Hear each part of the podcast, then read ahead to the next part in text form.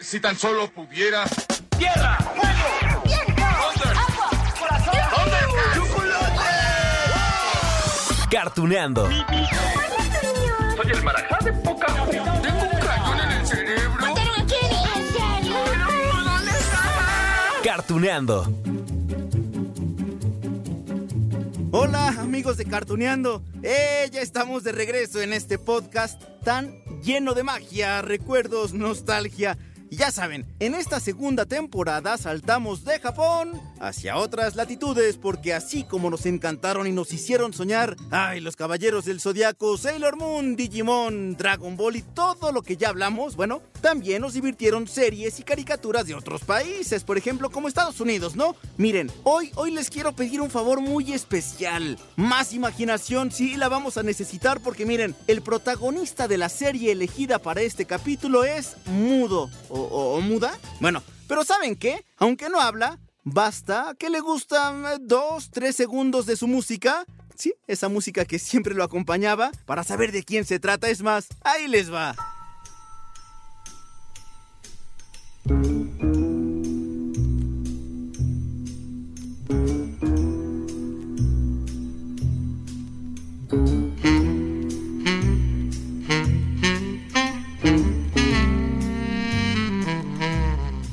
Turun, turun, la pantera rosa, tarán, tarán. Sí, sí, sí, ahí está, amigos.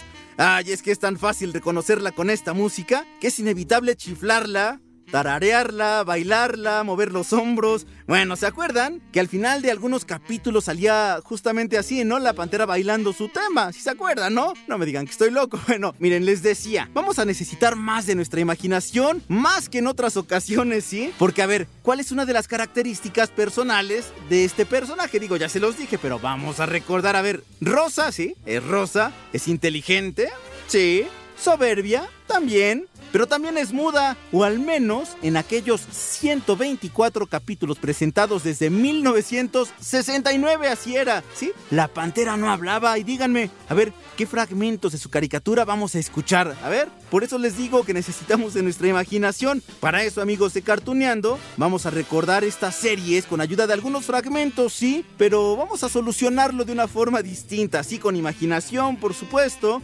Escucharemos efectos especiales como lo hacíamos con la Pantera Rosa. Oigan, pero antes de continuar, pues les recalco esto justamente, amigos de Cartuneando. La Pantera Rosa cumple 50 años en este 2019, medio siglo de este personaje, que es todo un ícono en la animación. Vamos a escuchar parte de un capítulo en el que la Pantera encuentra una varita mágica de una bruja que anda volando por ahí por los aires. Está bebiendo su martini la bruja. Empecemos a activar la imaginación. ¿Sí? Ahí va. Ahí va la bruja, ya la ven, verde, en su varita mágica. Al más puro estilo de una hada madrina, la pantera rosa agarra su varita porque se le cayó a la calle.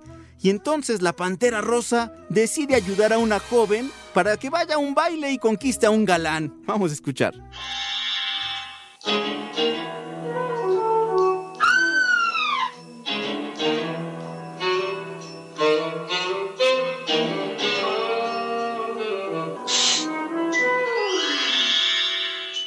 ¿Ya ven por qué les digo que necesitamos la imaginación? El ¡ah!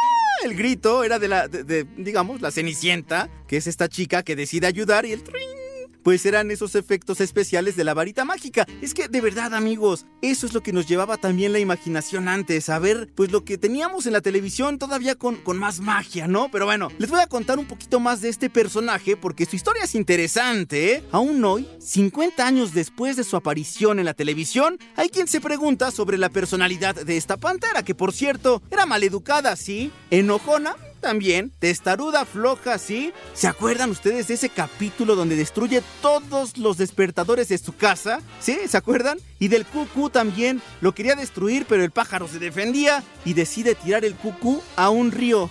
Aquí les traigo estos recuerdos.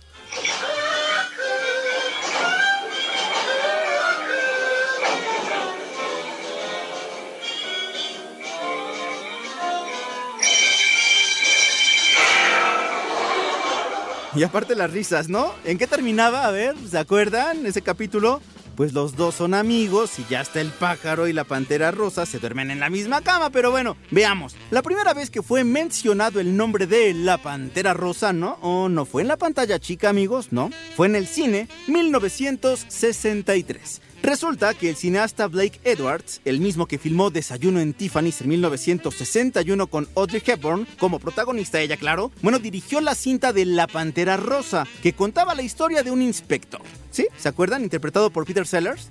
Bueno, ese inspector tenía la misión de encontrar un diamante llamado a ver, ¿cómo? La Pantera Rosa. Sí, la película sí es buena, por eso es que nos interesa todo esto, pero realmente el gran interés está en el final, en los créditos, donde aparece un felino rosado, fumando, muy bigotón, con rasgos muy elegantes.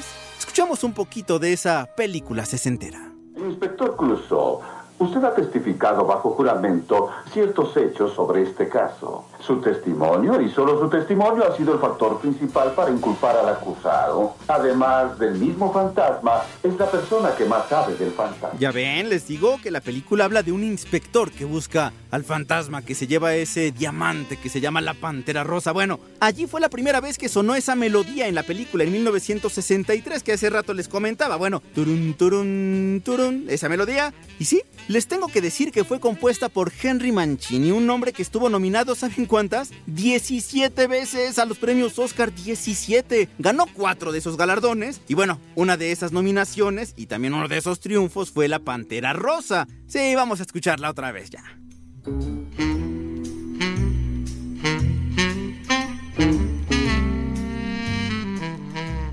Y sí, ese felino rosa que salió escasos, ¿qué les gusta? ¿Dos minutos? En los créditos finales de la película que les conté hace rato, bueno, encantó al público de los años 60, así que los productores del filme decidieron crear un cortometraje animado con este personaje. Duró seis minutos ese cortometraje, estuvo nominado al Oscar. Desde ese trabajo quedó plasmado el espíritu de toda la serie que se desarrolló cinco años después. A ver, el corto, para que vayan activando otra vez su imaginación, amigos de Cartoneando, trataba de un hombre que se empeñaba en pintar una casa de color azul. Todo era blanco, ¿se acuerdan? Nada más estaba la silueta ahí de la casa, el hombre blanco, que lo vamos a ver en toda la serie. Ese hombre tiene allí su bandeja de pintura azul. Pero a nuestra amiga la pantera pues no le gusta nadita ese color, así que cambia la bandeja por una con pintura de color rosa. Allí empiezan las diferencias, la lucha por ver qué color dominaría, de qué color quedaría la casa. Allí conocimos a una pantera obstinada, necia, como ya les dije, astuta también, soberbia, pero por supuesto, pero que fascinaba también. Bueno, en este fragmento del cortometraje que les presento, el hombre blanco, bueno, ya estaba harto, hartísimo ya así de, de que su pintura azul pues nomás no funcionaba y que sea tapada con pintura rosa, así que persigue a la pantera con todo y un rifle por toda la casa.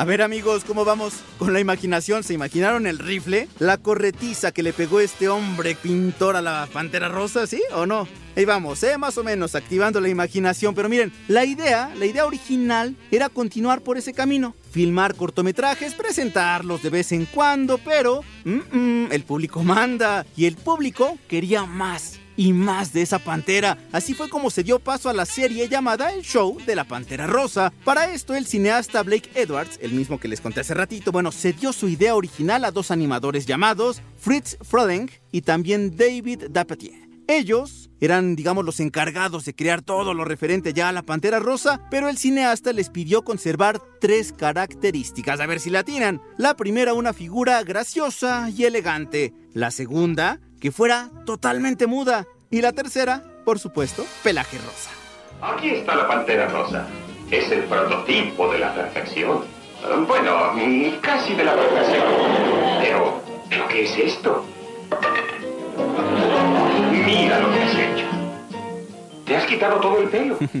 es que también había algunos narradores que, bueno, nos hacían más fácil continuar con los capítulos. ¿Saben qué, amigos de Cartoneando? Lo que llamaba también la atención eran esas eh, características físicas de la pantera. Hay quien dice que, por ejemplo, esa parte estilizada, delgada, fina, estaba basada en Audrey Hepburn, ¿sí? La protagonista de Desayuno en Tiffany's, porque recordemos que esa película fue dirigida por el creador de la Pantera Rosa, Blake Edwards, y que los movimientos podrían estar basados en Charles Chaplin. Sí, dicen que tenía relación con la casa productora que estuvo a cargo de los cortometrajes de ese personaje que ya después compusieron la serie de televisión que estamos comentando ahora y que por cierto, los movimientos graciosos eran pues acentuados con sonidos, ya les comentaba hace rato, para que cada escena pues sonara todavía con más risa, que nos hiciera más graciosa. Por ejemplo, aquella donde la pantera pelea contra su propia sombra, ¿se acuerdan?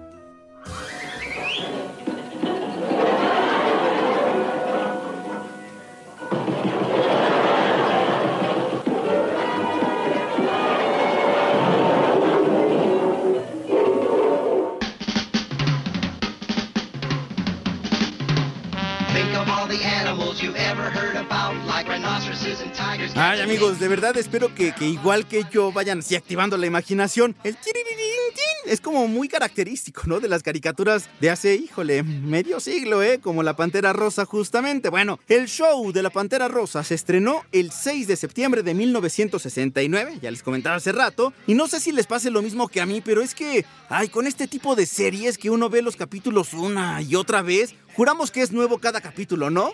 ¿Sí? Que no hemos visto, no sé, a la pantera encerrada en una caja, apareciendo y desapareciendo en diferentes puertas, molestando a diferentes personajes. Sí, de verdad, es que a mí me pasaba así, nuestro felino rosa no estaba solo en la serie, acuérdense que había por ejemplo un inspector, estaba el sargento, y entre ellos pues digamos tenían diferentes aventuras, por eso creemos que, que existen muchos más capítulos, pero no, son 124 que hace rato les estaba comentando, bueno, ah, qué divertido era, quizá los capítulos eran, sí, repetitivos, simples, Sí, les dije hace rato, pero justo en eso radica la gracia de esta caricatura. Ay, y cómo olvidar, ¿no? Los nombres de muchos capítulos que llevaban la palabra rosa. Noche rosa, mudanza rosa, paseo rosa. Frente a ustedes, cortará en dos a la pantera rosa. Observen la enorme habilidad de sus manos. Listo, ¿no ha sido maravilloso? Gracias, maestro.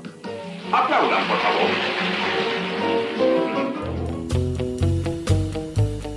Si se imaginaron a la pantera siendo un mago, ¿no? Se estaba partiendo a la mitad, pero todo salía mal, todo era gracioso en esta serie. Bueno, ya después, amigos de Cartuneando, fueron creados otros personajes para que tuvieran participaciones, no solamente en un capítulo, en varios, o ya de plano que tuvieran sus propios episodios. A ver, mm, ¿de quiénes se acuerdan? Yo, por ejemplo, de la Bruja Verde, ¿no? O de, de Rosicienta. O aquí vamos a ocupar otra vez nuestra imaginación. Digo, ya hace rato recordábamos ese capítulo donde la Pantera Rosa tiene la varita mágica, pero a ver, ¿qué hay de ese otro episodio llamado Jungla Rosa? Aparece otro hombre blanco transformado en un Tarzán. A ver, grita como él.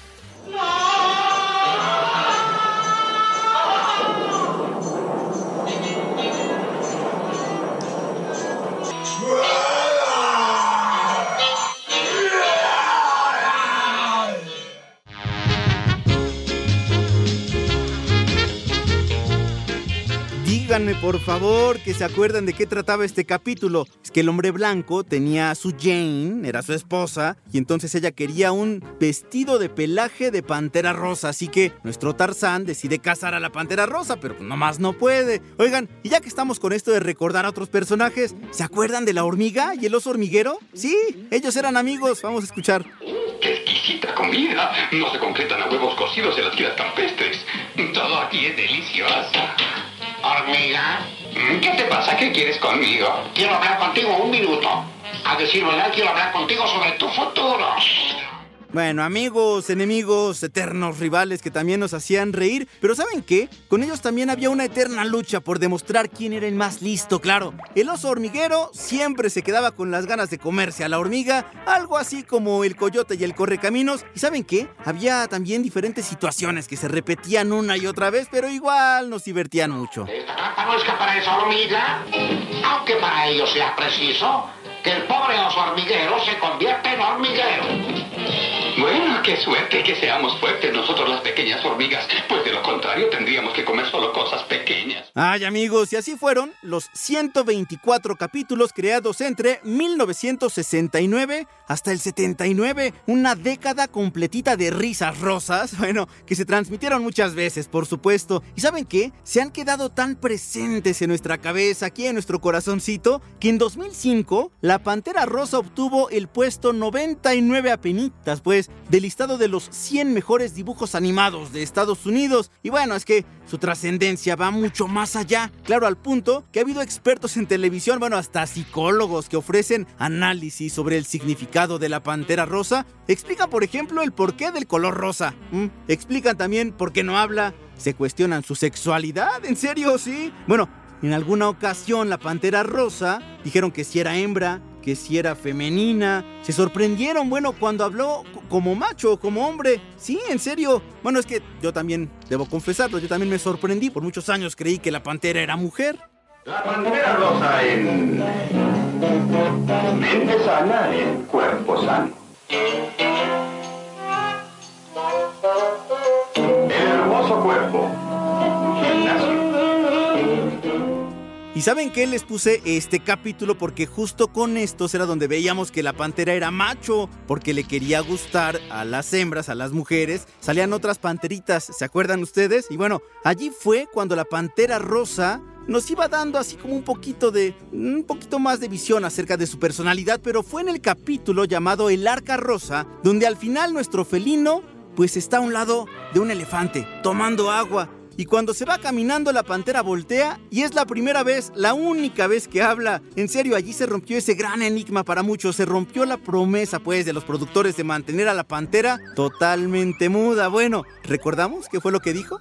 Y es más, como es un fragmento de 4 segundos, hasta se los pongo en doble vez. ¿Por qué no pensarán los hombres como los animales? ¿Por qué no pensarán los hombres como los animales? ¿Qué tal? ¿Por qué no pensarán los hombres como los animales? Y ya con eso nos bastaba para saber entonces, sí, ya, que la pantera, la pantera es hombre, macho, como le quieran decir, un personaje masculino en la televisión.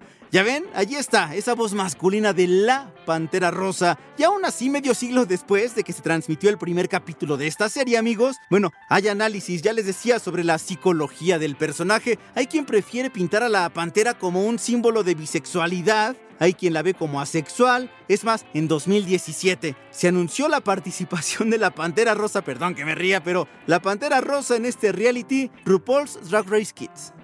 Sí, querían hacer como una faceta ahí de los personajes que eran de las caricaturas, pero que no sabían si era hombre, mujer, macho, hembra, quimera, lo que fuera. Así que allí estuvo participando la Pantera Rosa.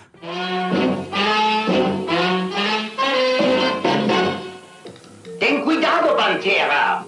Casi te atrapé esta vez maltratando los bienes públicos.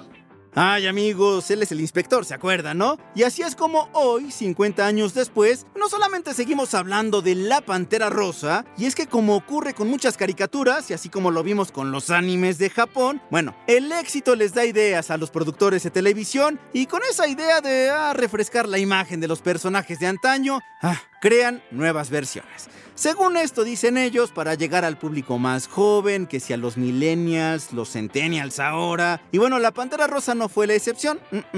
Así que en los años 80, por si no se acordaban, fueron creadas otras series. Bueno, les comento, más o menos para que vayan pues, recordando. La pantera rosa en... El complot del paquete rosa.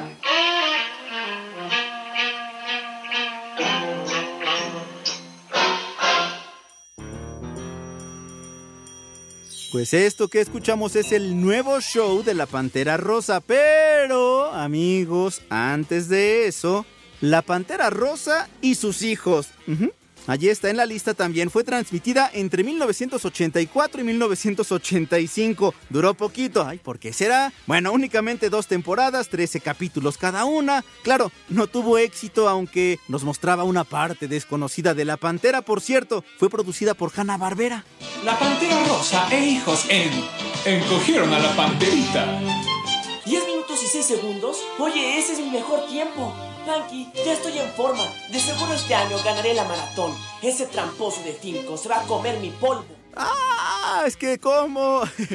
Bueno, los que escuchamos ahorita, después del narrador que nos daba el nombre del capítulo, era el hijo de la Pantera Rosa. Sí, también hablaban. La Pantera Rosa sí, seguía muda, pero los hijos sí hablaban. Entonces, ah, como que había un algo ahí que, que no gustaba al público. Entonces les dije, dos temporadas. Pero de los años 80 saltamos hasta noviembre del 2009. Hace una década se estrenó el nuevo show de la Pantera Rosa, ya les comentaba hace rato, nuevas aventuras para este personaje, pero ¿qué creen? Que tampoco tuvo éxito, no, fue cancelada. Esa se transmitió en Cartoon Networks. Y aunque bueno, la pantera no hablaba, había narradores. Y los personajes, vaya que lo hacían. Bien, agente Rosa. Te daremos un atuendo propio de espía, ¿te parece? Nada mal, nada mal, un poco ajustado. Además, te hemos preparado varios dispositivos para que te ayuden en tu misión. Ay amigos, pero no conformes con los fracasos de esas nuevas versiones, ¿por qué no? A ver, en 2010 se realizó otra versión, esta vez bajo el nombre La Pandilla de la Pantera Rosa. ¿Qué, qué, qué lo hace diferente? Bueno, además de la animación, que es evidente, bueno, es muy diferente a la de hace 50 años, por supuesto. Es que aquí ocurre que ah, nos están presentando a la pantera en su etapa adolescente, por eso tiene el nombre de pandilla. Y para darle directo a la nostalgia, bueno, incluyeron a otros personajes de la versión original. Por ejemplo, a ver, al hombre blanco, que ahora lo llaman Big Nose. O a la hormiga, con todo y su oso hormiguero. Ay, amigos, pero esta serie tampoco duró una temporada exacto. No funcionó. Y bueno, nada más. Para que no quede, para que no me reclamen después, les voy a presentar un cachito de cómo hablaba la pantera rosa en su etapa adolescente. Vaya, este rostro tan apuesto me parece muy familiar. Hola, ¿me escuchas? ¿Tatara, tatara, tatara, tatara, tatara, tatara, tatara, abuelo? ¿Es posible que seas tú? Oh, oh, las reuniones familiares me emocionan tanto. Ay, amigos, pues yo creo que por eso no funcionó, ¿no? O sea, uno se imaginaba, digamos, la voz de la pantera rosa en nuestra cabeza, pero ponerle esta voz como un poco cambiante, como sí masculina, pero no tanto, híjole, no sé. Yo creo que eso de haberle quitado una de las principales características a este personaje, claro, ser mudo, dejar esa voz para nuestra imaginación únicamente, ah, no funcionó. A ver, es como si, por ejemplo, a los Muppets Baby, es como si allí nos hubieran mostrado la cara de Nani. Sí, entonces no, no funcionaba, así que hoy, 50 años después del primer capítulo de La Pantera Rosa, los capítulos nos siguen divirtiendo. Sí, igualito, esos 124 capítulos que carecían de voz, por supuesto, pero no de gracia, nos siguen divirtiendo. Así que amigos, ah, despidamos a nuestra Pantera Rosa a nuestra manera. O a su manera, mejor dicho, con la melodía, aquella de Henry Mancini. Pero antes de ponernos a bailar, les dejo muchos abrazos. Recuerden también que estamos ya en esta nueva temporada de Cartoneando, Cartoneando 2, como le he puesto yo. Así que vamos por más, más recuerdos todos juntos. Y ahora sí, turun, turun, ahí va.